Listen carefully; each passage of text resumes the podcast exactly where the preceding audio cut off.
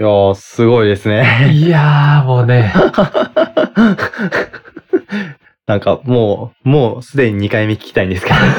わかる。えーというわけで僕のえ今回の好きなアニソンということで、青函飛行なんですけど、ちょっとこれから5分間僕は早口な肝オタになるんですけど、いやもう僕この曲マジで好きで、いやーなんていうか、アニソンとしてもすごい好きだし、なんかこう、ポップスとしても、もうめちゃめちゃいい曲だと思ってて、で、そのポップスに対しても、すごいまっすぐに向き合ってると思うんだよね。なんかその、なんていうのかな、ちゃんと、ポップスであろうっていう気持ち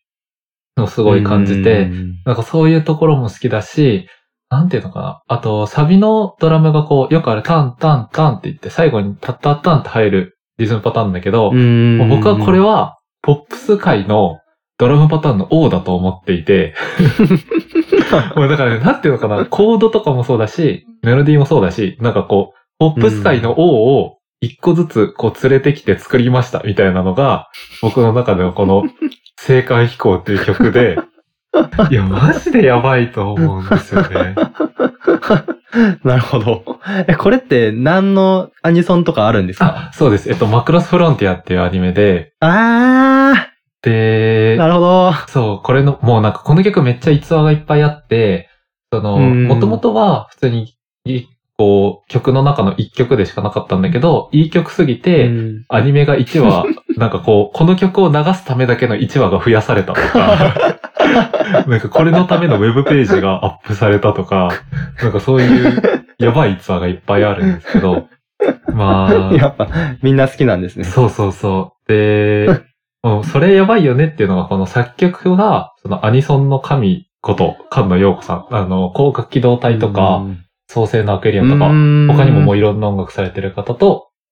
でも、うん作詞の方も、もう作詞の神こと松本隆さん、うん、木綿のハンカチーフとか赤いスイートピーとか、もう日本の名曲を 本当に神じゃないですか。生んだ二人のタッグで、もうそりゃいいよねっていう。いやー、もう、本当に好きで。ですごいですね。そこにうん。マクロスの人がそうそうそう頼んだの。で、なんかもう本当に全体的にすごい好きなんですけど、なんか自分的に一番やばいポイントが一箇所あって、うんそれがこう、全体的に普通に、まあ、ハモリが入ってて、まあ、普通にハモってるんですけど、なんか一箇所だけ、こう、普通のハモリじゃないところがあって、で、それが一番のサビ前のところで、その、そこだけ、こう、ハモリが、ハモリじゃなくて主旋律と同じ音程なんで、全く同じメロディーを二人で歌ってるみたいな形になってて、まあ、これ、うん。音楽用語とかでユニゾンっていう風に言うんですけど、そこのこう歌詞が、こうあなたと生きたいっていう歌詞なんですよ。で、そこを、こう、一緒のね、音程で歌うってことは、もうこれはあなたと生きとるやんと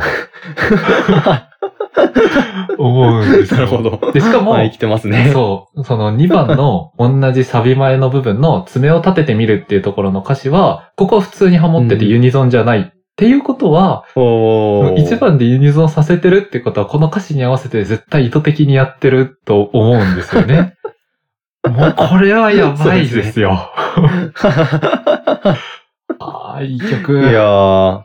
すごい曲でしたね。うんええー、ちょっと、マクロスもちゃんと見たくなりますね、これは。ぜひ、もうね、この曲が出てくる回がね、めっちゃいいんですよ。いやー、その回を楽しみに、ちょっと見直そうかなって思いました。ーお願いします。